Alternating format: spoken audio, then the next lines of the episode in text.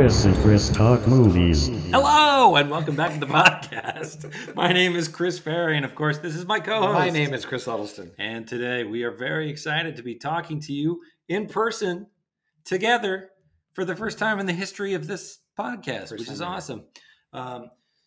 Today, we are very excited to be talking to you about Sam Raimi's film, Drag Me to Hell. Mr. Jacks, I was wondering if you'd made any decision regarding the assistant manager's position. It's between Stu and yourself. Stu Rubin, the new guy? Stu's someone who's not afraid to make the tough decisions. I'm perfectly capable of making the tough decisions. I'll let you know as soon as I decide, okay? Will you help me? Please. Okay. We have an elderly woman asking for an extension on her mortgage payment. We would have to throw her out of her house. We've already granted her 2 extensions. It's a tough decision. Your call. Another extension is out of the question. Where will I live? I'm really sorry. Never have I begged for anything, but now I humble myself before you. Please. I beg you. Please let go. Please let go. Security! You shame.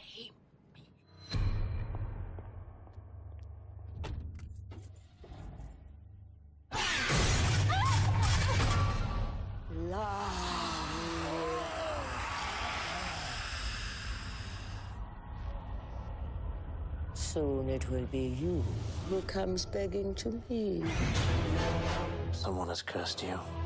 He's the Lamia, the most feared of all demons.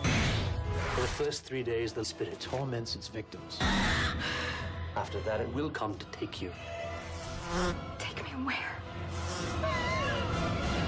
To burn in hell for eternity.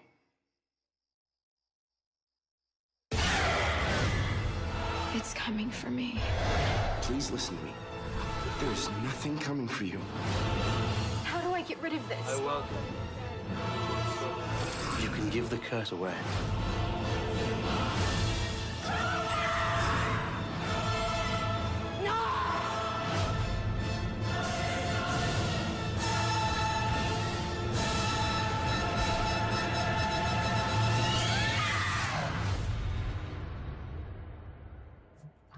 Synopsis again. Yes. Chris is going to bring up his synopsis now, right, so we can do that. All right. So Drag Me to Hell, it's a 2009 film, as we said, directed by Sam Raimi. And it stars Allison Lohman, Justin Long, your friend Dilip Rao. So here is the synopsis. Christine Brown, Allison Lohman, has a loving boyfriend, Justin Long, and a great job at a Los Angeles bank. But her heavenly life becomes hellish when... in an effort to impress her boss, she denies an old woman's request for an extension on her home loan. In retaliation, the woman places a curse on Christine, threatening her soul with eternal damnation. Christine seeks a psychic's help to break the curse. I guess he's a psychic. But the price to save her soul may be more than she can pay. All right, so I have a couple of quibbles with that, first of all. The old woman comes in and it's a 3rd extension. Yes, 3 times. And Christine, I mean, obviously there's more to this, but Christine denies the 3rd extension. Is this a Bible thing? It's like Jesus has been... the 3rd extension on his mortgage? The cock crows 3 times. I don't know the answer to that, but I do know the answer to this. I didn't think it was fair what happened to Christine. No. She was professional and she was nice. Mm-hmm. This woman was over the top, very aggressive. And we went from denying the bank loan to cursing you to eternal damnation pretty fast. I don't think anything that Christine did merited that. Mm-hmm. For those of you new to the podcast, we spoil these movies. So if you haven't seen it and you don't want to find out what happens at the end on all the way through, then... please come back to us after you have watched the movie. What's it on? What did you watch it on? Prime? Showtime, I think. It's on Showtime. Yeah, you can watch it on Showtime. So we're going to find out. I mean, you can rent it on other things, but if you're a subscriber already. It's on Showtime. So we'll find out the end how unfair maybe this all really was. But so you had not seen this. I had not seen it. And I just thought it was a jolly good romping... No, can't do that right now. Sorry, folks. Can't do that right now. Getting a call. So, yes, I had not seen it. I watched it. Unfortunately, I had to watch it on an iPhone because I had connectivity problems. So that was the best I could do. I managed to get it downloaded to my device, and then I watched it. So not optimal, although I did get all the sound design because I had these noise canceling earphones in, which it sounds great. There's lots of like squishy, squelchy. There's a lot of Sam Raimi splat fun going on in this movie, and the sound design, you could just see that they... Do you ever see the like featurette of Lord of the Rings where they talk about designing that one orc general that has a face that looks just like an overgrown tumor, and the guy's like, we designed it, and Peter Jackson came in and was looking at it and just like took a big wad of clay and slapped it on the side of it. Oh, more like that. You know, that's what it felt like they did to the sound design. It's like, oh, the part where the eyeballs shoot out of the head sounds like this, and he was like, no, like this. So yeah. The sound design is a hoot, and I could see it well enough to know that there's a lot of that going on visually too, but I didn't get the full screen effect of it. But I super enjoyed it. I think Sam Raimi is my sweet spot for horror because it's fun. Right. It's still scary, and it's still sometimes kind of gross, but it isn't. And it's occasionally sadistic things happen. There's evil is gleeful in Sam Raimi's movies. Right. And bad things happen to good people, but overall the movie stays fun. It feels like your kids playing with makeup and paints, and you get to really go in there with your imagination and be scared and have fun, but it didn't like leave scars on my soul. Yeah. You know, I'm not going to have nightmares about this movie. You know, there's a theory that people have with horror that the older you get, you know, as you age, when you're 20 years old or whatever, you're 16 and you're watching horror movies, you're going to live forever, right? So you get to a point in your life where you're aware of your own mortality. And it's like, I don't know if I want to see movies where, you know, people are dying in horrible ways and things like that. So I definitely know, I mean, being a lifelong horror movie, I'm definitely more drawn to, and I always liked the fun stuff, but the really dark stuff I have a hard time with. Yes. Now, you know, so I'm looking for fun horror, and this is fun horror. And one thing that I really like about this, it's similar to Malignant, not that the movies are similar, but it's in a similar way to Malignant that came out a few weeks ago. So that was James Wan. James Wan was a guy who started with Saw. I don't like the Saw movies, but he started with Saw, did some other horror stuff, and then he moved on to the Fast and the Furious, and then he did Aquaman. But he came back and did Malignant. And a quote from him was, you can take the boy out of the horror, but you can't take the horror out of the boy. And a lot of times, you know, because horror is cheap to do typically and all that, and it's kind of... society a lot of ways views it like one step above pornography. People start out in it, and then they get to real movies, and then they never come back to it. James Wan came back, regardless of what people think about the movie Malignant. He came, you know, it was like, I've made all this billions of dollars for the studios, and now this is the movie that I want to make, and I'm going to make it. And Sam Raimi did the same thing, started out with Evil Dead, went to Spider-Man, and did a Wizard of Oz movie and all this kind of stuff, and then decided to come back and do a horror movie with a, I would imagine, a fairly significant, you know, this isn't like a $200 million movie, but probably had a decent budget. So I think that's really cool that Sam Raimi wasn't like, I'm too good for horror now. I've done 3 Spider-Man movies, like, the hell with that. And he came back. Some of the effects look pretty CGI. Like, yeah, there's some. That's my only criticism of this movie is there's some wonky CG. But that didn't bother me either any more than like campy practical effects bothered me, because again, it was all part of the fun for me. Yeah. So yeah, there's a couple that look kind of splatted in later and like on the cheap. It still tells the story. It still conveys the like. Of it, you know, and it felt very like I didn't. Some of the stuff is so over the top that if you had really spent added another 0 or 2 to the CGI, it wouldn't have appreciably changed the. No, you know, some of the stuff is gross in the way opening a can of peanut brittle and a snake pops out mm-hmm. is like, it's not that the snake is realistic. It's just like, oh, you know, it's the shock of it. Sure. So that didn't stick in my craw. I did think I felt bad for Christine. I liked Christine too. And I was rooting for her. And there's a twist at the end where, you know, you think she's going to come out on top. And, you know, there's the twist. There's, uh-oh, no.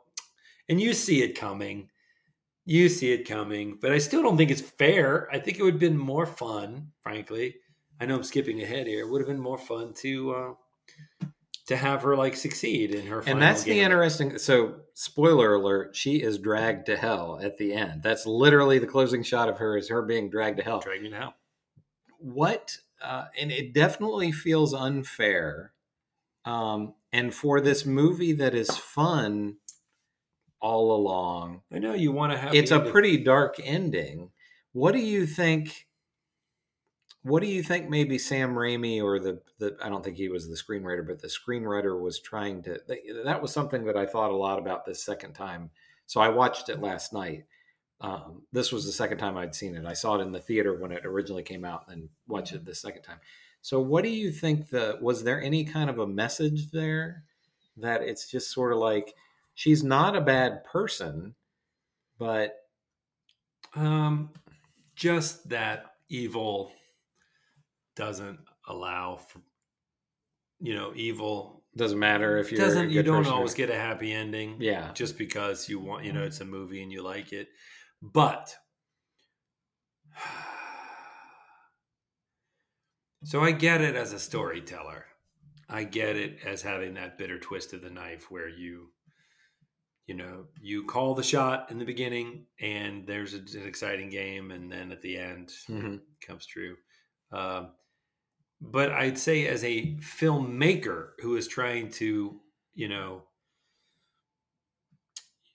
I think as a filmmaker, you don't want to set out to please the audience because that undermines what it is you're trying to do. At the same time, if you lose the audience, you absolutely undermine what you're trying to do, right? So if you make a movie that is, it can be well shot and well acted and everything, but it can be so brutal as to be unwatchable. You've made a movie that is unwatchable, mm-hmm. right? So what's the purpose of a movie that is so masterfully unwatchable that you can't watch it? Yeah. And that's not the case here, of course. No. But it's a little bit like you set up a super likable character and a super likable couple and an instigating event in which the antagonist, like she is cursed to hell unfairly. Yes. She doesn't deserve that, right? So from the very beginning, you're rooting for her to get out of it because that is punishment totally disproportionate to the crime. And so we're rooting for her to figure out a way to kind of avoid that fate. And then you give us the little cookie of like, oh, she did it. Phew. And then you take that away from us. And that's and then credits. Mm-hmm. It does feel a little bit like flipping the bird to the audience. Yeah. And I'm like, why? That's so easy a thing to give us at the end. And you can have yet another big crazy scene where the spirits somehow come and drag the old woman's, right? I mean, you could make it righteously satisfying at the end and have it be exactly the same movie except for that final scene. Yeah, it's interesting because I imagine, you know, this would have been, you know, Raimi would have been coming off the 3 Spider-Man films. I don't remember when Spider-Man 3 was exactly, but... You know, he would have had a lot of clout at this time because those movies made a ton of money. And maybe he was a little rankling from, I'm sure in that process, he had to take a lot of feedback from the studios. Oh, I'm sure. So it's like, oh, you can't do that. You have to do this. And he's like, but that's not. And they're like, do it. And I'm sure with this, he was able to just do whatever he wanted to. Make it into however I want. And get his ending. Because it's a little bit interesting because you would think like this, the studio would have been like, well, let's have a happy ending. And I'm sure he was just like, hey, this is my ending. This is what I'm going to do. Yeah. But through, you know, you have the ending feels very unfair, but throughout the movie, you know, I was watching it. There's a scene where she goes, she meets his parents for the first time. So her and Justin Long are dating, and he's from this really wealthy family, and she grew up on a farm, and the mother in particular doesn't feel, there's one scene where she goes to see him. He's a college professor, and she goes to see him. And as she's leaving, he gets a call from his mother, and he has her on speakerphone, and he doesn't know that she can hear, but the mother's saying like, "Oh, she lives on a, she's from a farm. You know, yeah, can't you do better? She's not good enough for you. Yeah, she's not good enough for you. Grow up and so see someone who's taking life seriously." So she goes. They go to dinner at the parents' house, and they live in this big mansion in Los Angeles, and she kind of wins them over initially, and then at dinner. So there's all these things throughout the film where the demon kind of plays with her and toys with her and causes her to have hallucinations and these things. And she thinks there's an eye, you know, as she hallucinates or whatever, that there's an eyeball in her cake and all this. And she freaks out.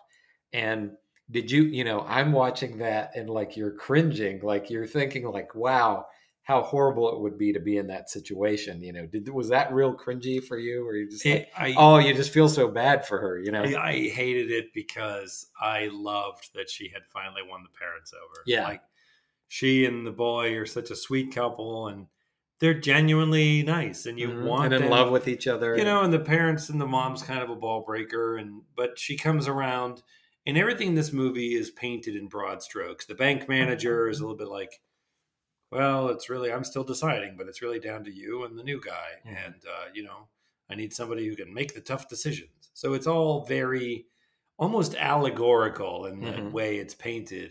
And the mom is like, oh, shouldn't you be dating a woman who's serious about her? Isn't it time for you to... She works in a bank. It's all kind of these archetypal cliches. Mm-hmm. And the things change very fast, too. So, like, the bank manager asks her to take this big, thick file of bank stuff she's been working on. Will you take it home and finish it for me? Because I want to show it to the regional directors. They're going to love this. And then the other guy sneaks in and steals it somehow and takes it to a rival bank. I mean, none of it really makes any sense. No. But it's like a kid would think about like, oh, you stole the contract. Well, you know, I'm not going to let you get away with that. And so when it's working and she says, you know, something about your dad. Well, where was your dad? We grew up without your dad. And she says, he was an alcoholic. There's this moment of silence where you're just like, oh no. You think, oh, that's not, that's not what you're supposed to say at dinner with these fancy parents. But then, excuse me, the mom says, speaking of alcoholics, the mom says, it's nothing to be ashamed of. You know, my father was an alcoholic, and I actually admire you. You're so brave. Your bravery to say that. I never had the courage to admit it myself. And that's just like that on a dime, the whole scene turns, and then they're chatting and laughing. Oh, they love the cake. And, you know, she brings this kind of like homely looking cake and they think it tastes great. And you're just kind of like, something good is going to happen. Yes, this is terrific, because she is a good kid. She's sweet and nice and deserves this. But it's taken away from her. And it's a hard scene to watch because you're like... It is, yeah. I had a hard time. Come on, man. That's not cool. And Allison Lohman, the lead, is great. And she...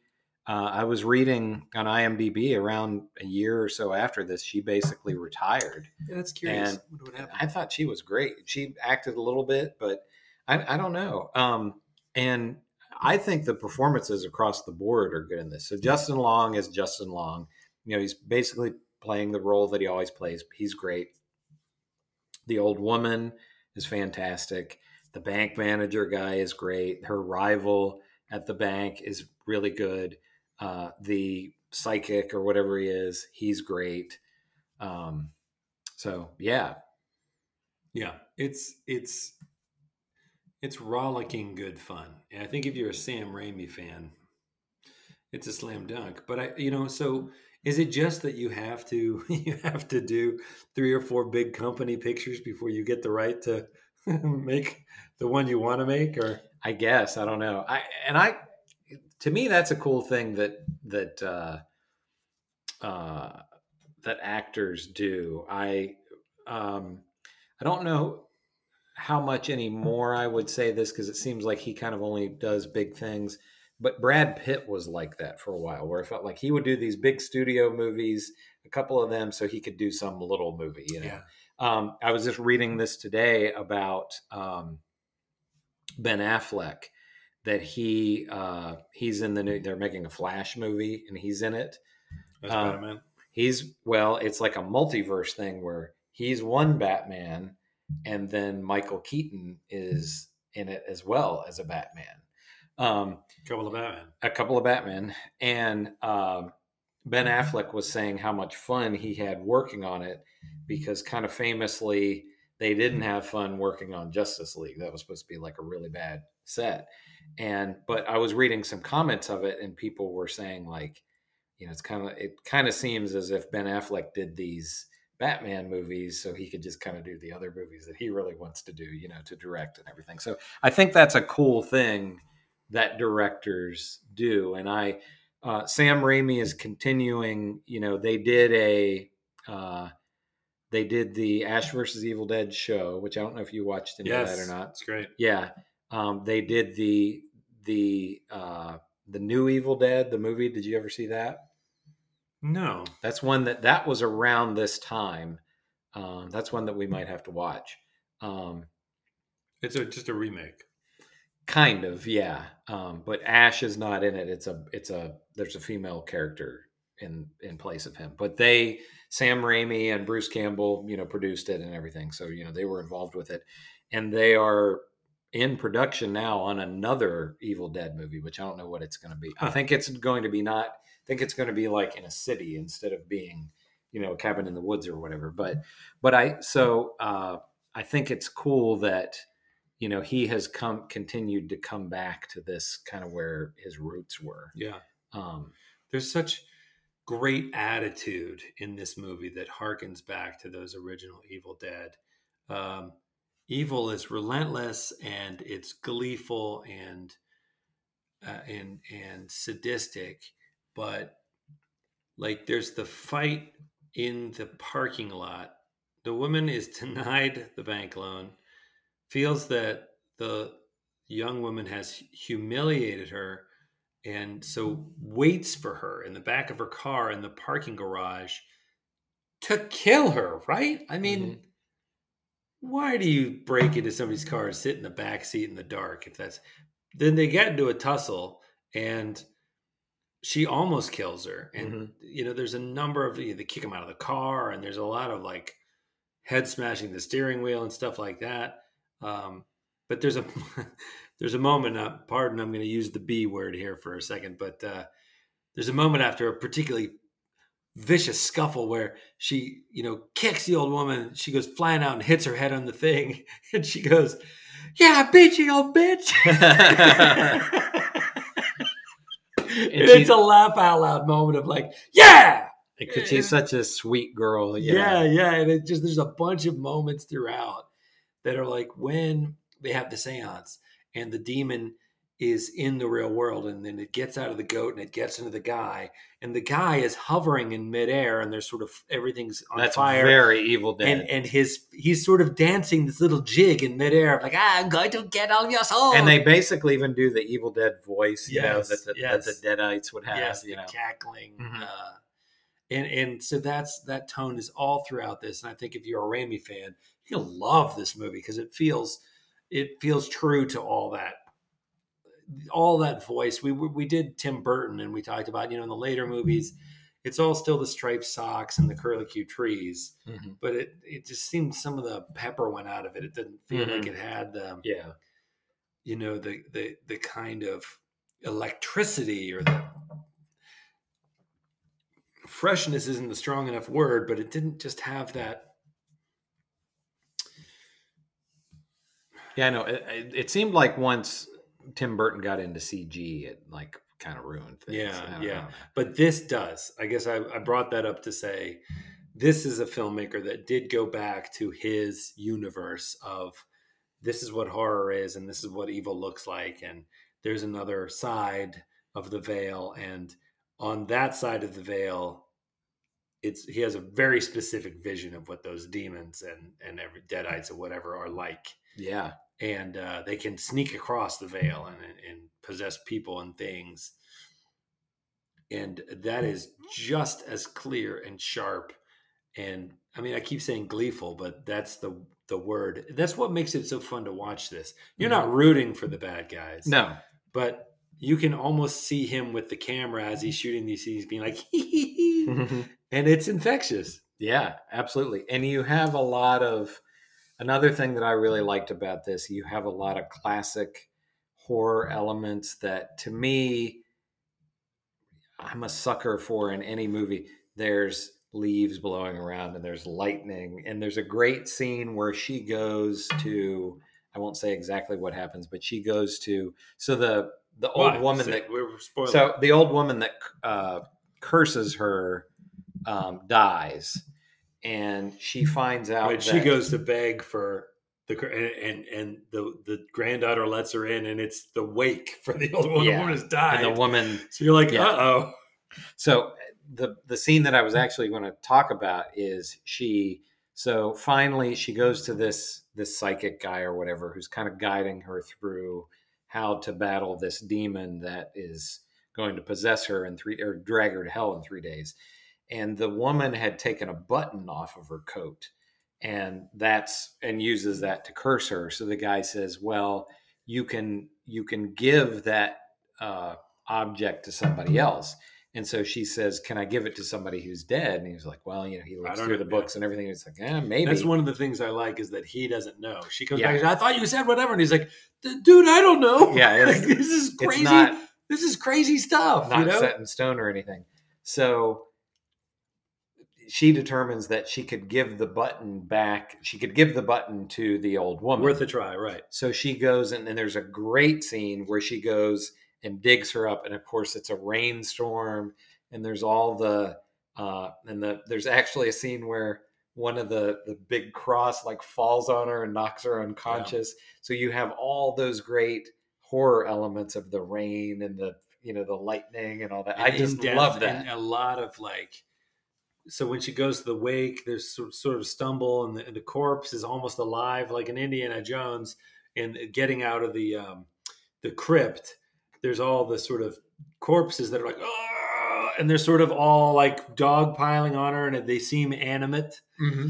And this without the corpse coming to life, mm-hmm. there's a lot of that where it almost seems like this dead body of the old woman is. Yeah. And there's some like kind of embalming fluid or something coming out of her. It's really gross. And then she's also having hallucinations. So there's one where near the end of the curse, when things are getting really vivid, the old woman shows up to her and shoves her arm down her throat. Mm-hmm. Remember that? She's like, and she does a thing where she like hauls it's a chandelier or some kind of an anvil and drops it on the it's an anvil. It's a big anvil. She just happens to have an anvil in her garage, flying down, and it smashes the old woman on her head, whose eyeballs fly out and hit her in the face, which is kind of a bad CG thing. And then and then a bunch of like blood or whatever comes out of her mouth and kind of bukakis all over her face too. That's a great verb. There's like no escaping it. And again, in a movie in which you establish a wicked person doing a wicked thing, and this is the comeuppance of the wicked person, then even if they manage to turn it around, so you start rooting for the wicked person, you think, oh, come on, this person they're genuinely sorry. They deserve a second chance. You can kind of get on board with the comeuppance. In this one, she's a sweet person that you like the whole way through, who makes she could have maybe done the nicer thing and granted this awful woman a third extension on the right for no reason other than she's a nice person, and she's being punished because she wasn't But she was kind of a victim of circumstance because she has to do it because she's trying to get this promotion, you know? Kind of. There's a lot of pressure on her. Yeah. Too. It's not that she's a bad person or anything. No. It's so it feels like when there's all this kind of extra blah heaped on her that you're kind of like, it's interesting. It's interesting choice because she is of, you know, there's a lot of horror movies in which the lead is a pretty young, blonde woman, white woman. Mm-hmm. And they vary in terms of, you know, why bad things are happening to this person. And this one stands out to me as like, she is genuinely sweet and you're genuinely rooting for her the whole mm-hmm. time. And there's no, I know what you did last summer, or there's no catch. Yeah. Like she didn't doesn't murder deserve this. Right. And that's the only thing I didn't like about this movie, because I thought, have we already talked about the ending?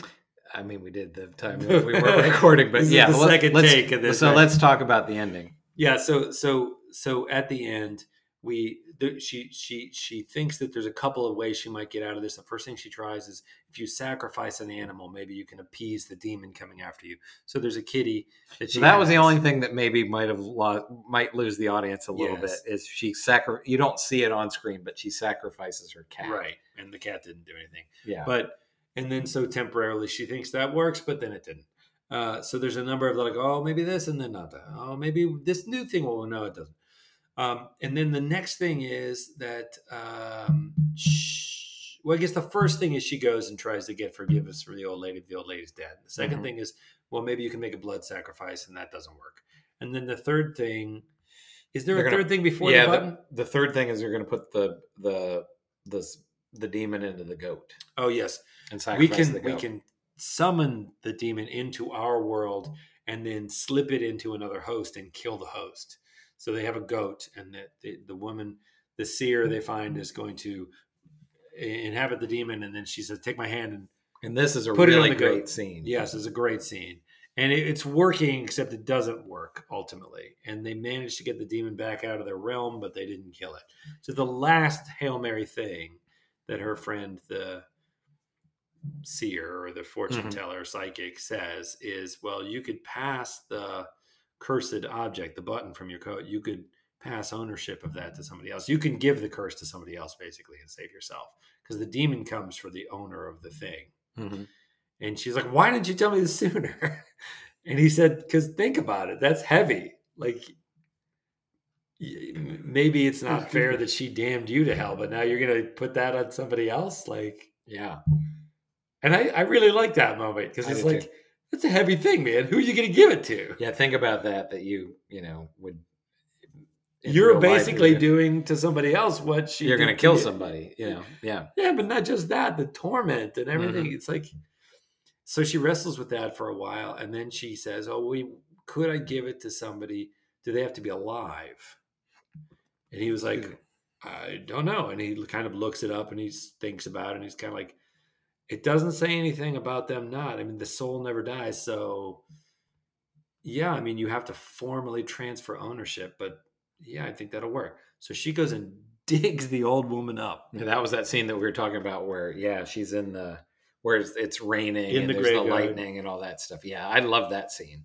And there's basically a fight scene with the corpse. Like, mm-hmm. it's just this crazy – she's – you know what? That reminded me – I don't know if this was intentional – but it reminded me of Poltergeist, when the mom is in the pool. I don't know how well you remember Poltergeist, but in the pool with the corpses, yes.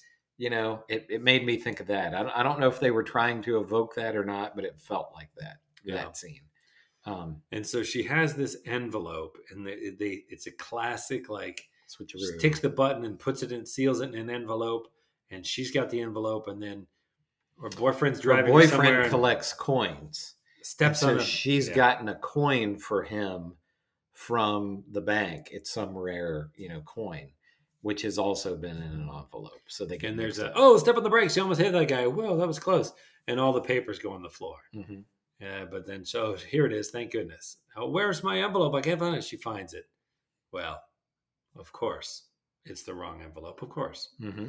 But she manages to stuff what we later discover is the wrong envelope into the old woman's corpse's mouth. And she gets out, and the next day comes, and she isn't dragged to hell. And we have a happy ending. We're going to have the happy ending. There's sunshine. They're going to go on the train to what, Santa Monica? Yep. The boyfriend comes and gets her, and it's like, I feel so much better. Everything. She buys a new coat that she sees in the window of the train station. Yeah, happy ending. It's right out of the Monkeys. So, and then he's like, you know, I think you might have had a switcheroo, and he pulls the envelope. Oh, he says, she's like, I got a new coat. And he goes, oh, you did? And she goes, I'm not going to wear that old coat anymore where the button. And he was like, oh, really? You know, because I have the button. I found your button. You. And it's like, bomb. And it's great where. Rax focus, right? Well, and it's great where it's like, you know, almost as if it would really happen to you, as it starts, like the sound gets all muffled. Yeah. It's from her point of view. It's like, she almost can't even hear what he's saying anymore. Yeah. It's like, oh, I can't believe this is, you know, and it's super well done. You just don't. And then there's a train coming, and what does she fall into the train track? She falls onto the train track. There's a train coming, and the earth cracks open, and there's the flames and everything, and she gets pulled in, and that's the closing. He's crying. Credits, and he witnesses it, so he sees that it's real. So it's real. It's not in her head or anything. And credits, and then you think this was unfair. So it's for a movie that is fun, and I would say. So the tone of this movie, we've talked a lot about the crazy stuff and everything. I would not really necessarily describe this as a horror comedy. This isn't Shaun of the Dead. That to me was a comedy with horror by guys who loved horror movies, right? And so they superimposed some horror elements over what was fundamentally a comedy by comedians. Right. This is, I feel, when we didn't really talk about this, so let's backtrack a little bit. There are some great scenes with her being tormented by the demon. There's a great scene in her, there's a lot of throughout the movie, there are a lot of scenes where you and Raimi does a great job. You never really see the demon in full. You see shadows of it whipping around her windows. Sort of goat horns. And there's a lot hooves. We talked about the sound design where she can hear it coming, like, you know, towards her house. There's a great scene where she, as I get like excited, my voice gets higher. So I'm trying to not sound too high. So there's a great scene where you can see the shadow of the demon coming up her staircase. You just see like its horns and things, just the shadow, and you can hear it, you know, its hooves, you know, going up the stairs, and she goes and locks herself in the bedroom, and you see that, you know, it's kind of funny where it's just like, and then you see the shadow of the hands. The shadow kind of becomes hands that reach. All of that is great, but I would say to me, this is horror first, with funny things in it. And it's interesting. This movie is, I don't know if beloved is the right term, but it has a 92% rating on Rotten Tomatoes. And overall, I think this is a movie that kind of horror fans in general really liked. I think people who are Evil Dead fans, this is more... The first Evil Dead to me has always been, I've always viewed it as, it's a scary movie. It's just a horror movie. And then the second one is basically a remake of the first with humor in it. This feels like the kind of funny elements feel like Evil Dead 2 and Army of Darkness. You have those, you know, Raimi is definitely kind of tying those things into it, but it's, well, it's played pretty serious, except for some goofy stuff. It seems like he wants his horror to be scary, genuinely scary, and fun in all the ways that horror is fun. Like, really land those things. But it's a roller coaster ride. Yeah, but I guess I just said it. But you're not going to watch this and be scarred. Like a fun movie. Like, it's still You like to go to the movies and maybe see some gross splat stuff. This isn't The Exorcist where you're going to, you know, lie awake at night after watching this. It's not really toying with big existential. Mm-hmm. It's a movie. It's a popcorn movie, and it's setting out to scare you in a way that you could have fun on a date. Mm-hmm. But be really scared. Let me ask you a question. So I'm definitely more the horror fan of the show. I mean, you like some horror stuff, but if we hadn't have done this for the podcast, do you think you would have watched this movie? What did you think, just like based on the cover and all that? Did you think this was like a real scary film? Or I had forgotten it was Sam Raimi, frankly. And I think that would have tipped it for me. But I do know Dilip Rao. We went to graduate school together. And we're friends. Mm-hmm. We're not like, I mean, I think we're friends on Facebook. But, we're not like buds who hang out. Although, hey, if you're in town, you know, I like him.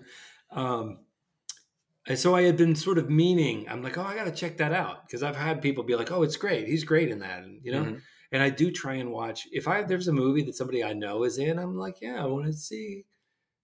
I want to see that because I want to see him do good stuff. And, but I hadn't gotten around to it. So when you recommended it, I was psyched. I was like, oh, but this is perfect. Because it's one of those things like, oh, I've been meaning to do that. And you just kind of never get around to it.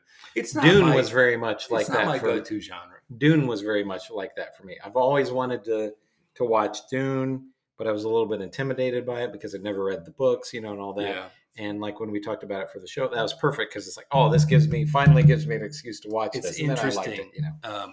Going into the new Dune too with Denis Villeneuve, because you have not read the books, right? And with David Lynch's Dune and the property in general, I mean, I think that this upcoming movie will not require you. A good movie shouldn't require you to have read the books, right? But certainly with David Lynch's Dune, so much of it is just sort of visual and design, and that if you read the books, you read at least the first book, the book Dune. I think you're at a distinct advantage in terms of like understanding what is going on. Right. Because the book is very dense. Yeah. Yeah. And the movie is 2 hours and they have to tell a story that fits the arc that makes a satisfying movie. So you don't get into all the like, you don't spend a lot of time in House Harkonnen. It's only when it relates to the plot of the Atreides and so forth. So a friend has already seen the, we're kind of digressing a little bit of, but a friend has already seen the new Dune because it's out in other countries. And it was kind of funny. He read some of the book and he said basically exactly where he finished in the book is where the movie finishes. But he said he liked the book because there was a lot of description, or he liked the movie rather, because there was a lot of description in the book that he didn't really care about. And you're not going to get, you know, 20 minutes of that description in a film. You know, they kind of gloss over some of that stuff. So, right. And I mean, if you're a fan of science fiction novels and world building, that's just a very different medium. We've talked about this in terms of comic books and comic book movies and translating what's totally great in a comic book that seems really weird when you have a live action person in some sort of a spandex suit trying to do it on screen in real New York where somebody's having a coffee and typing on their cell phone, right? So I think this property has been notoriously difficult over the years because it is one of the seminal science fiction works of our, you know, the last 50, 100 years. Sure, like it's really something. I mean, the Dune books are hugely popular. Yeah. And I'm really specifically referencing the first book, but there are something like 9 of them, or maybe there's 12. I don't know. There's at least 9. And I feel like if anybody's listened to this podcast before, you'll know that we love Denis Villeneuve. We love Denis Villeneuve. If anybody can do Dune, I feel like it's him. But back to... if anybody can do Dune, he can do it. It's that dude. But back to Drag Me to Hell. Drag Me to Hell. So would you recommend this to people? Yes.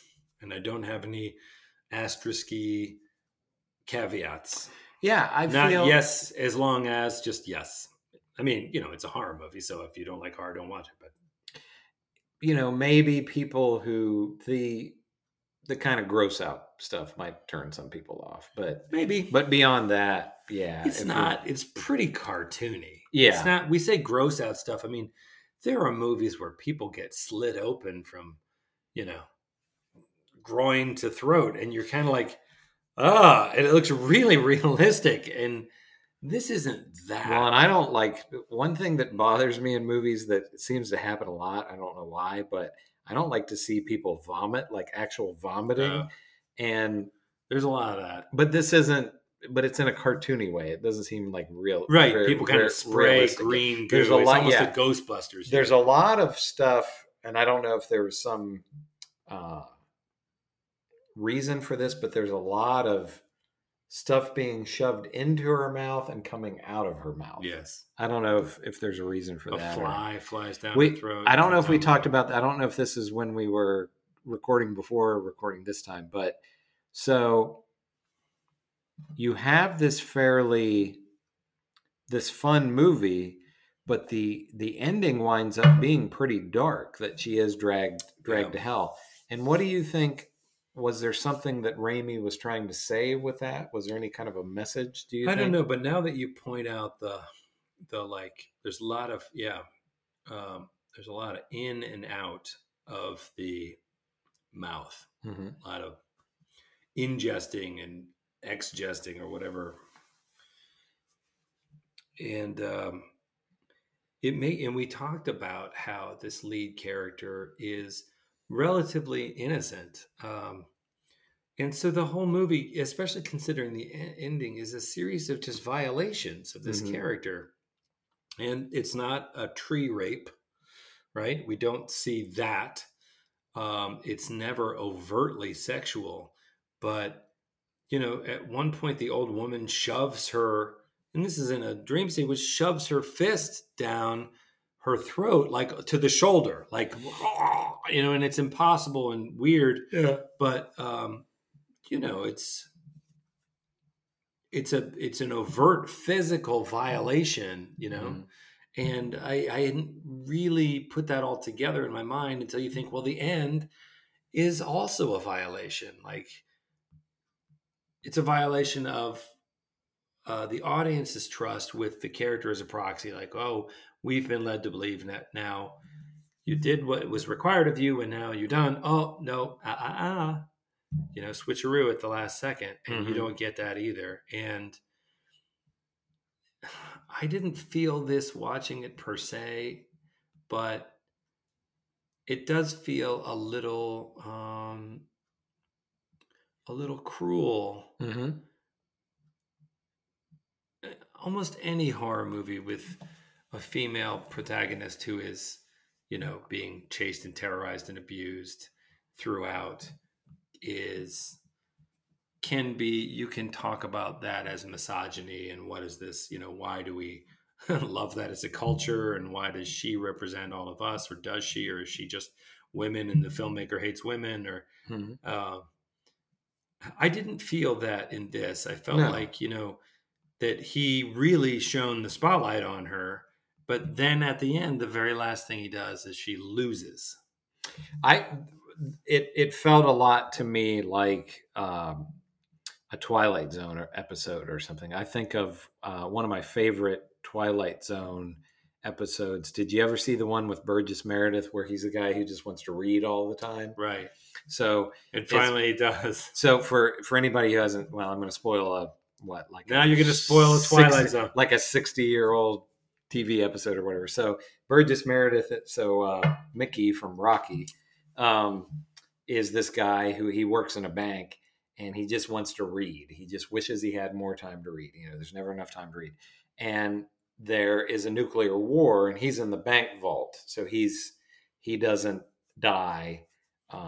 In the war, and he comes out and he's the last man on Earth, essentially. And radioactive fallout is not a thing. Yeah, radioactive fallout, they ignored that part. But there's no one else around, and he finds this library just full of books. So he finally has his dream scenario There's nobody else around. He'll have all the time that he, never mind eating or anything like that, but or radioactive fallout. Radioactive fallout. So he'll have all the time in the world to read. And he sits down, he has a big pile of books, and his glasses fall off and break. And so, you know, I love those kind of twisted endings, but... So it's a world, just to put a pin on it, it's a world without radioactive fallout and without other pairs of glasses. No, there's no other glasses that he could get. But it's a great ending. So I love those dark endings, but with this movie... I think it's just that you like her so much that you don't... But even that was a kind of a monkey paw thing. It's like, be careful what you wish for, because there's other stuff that's tied to that. Right. Like, you want this thing.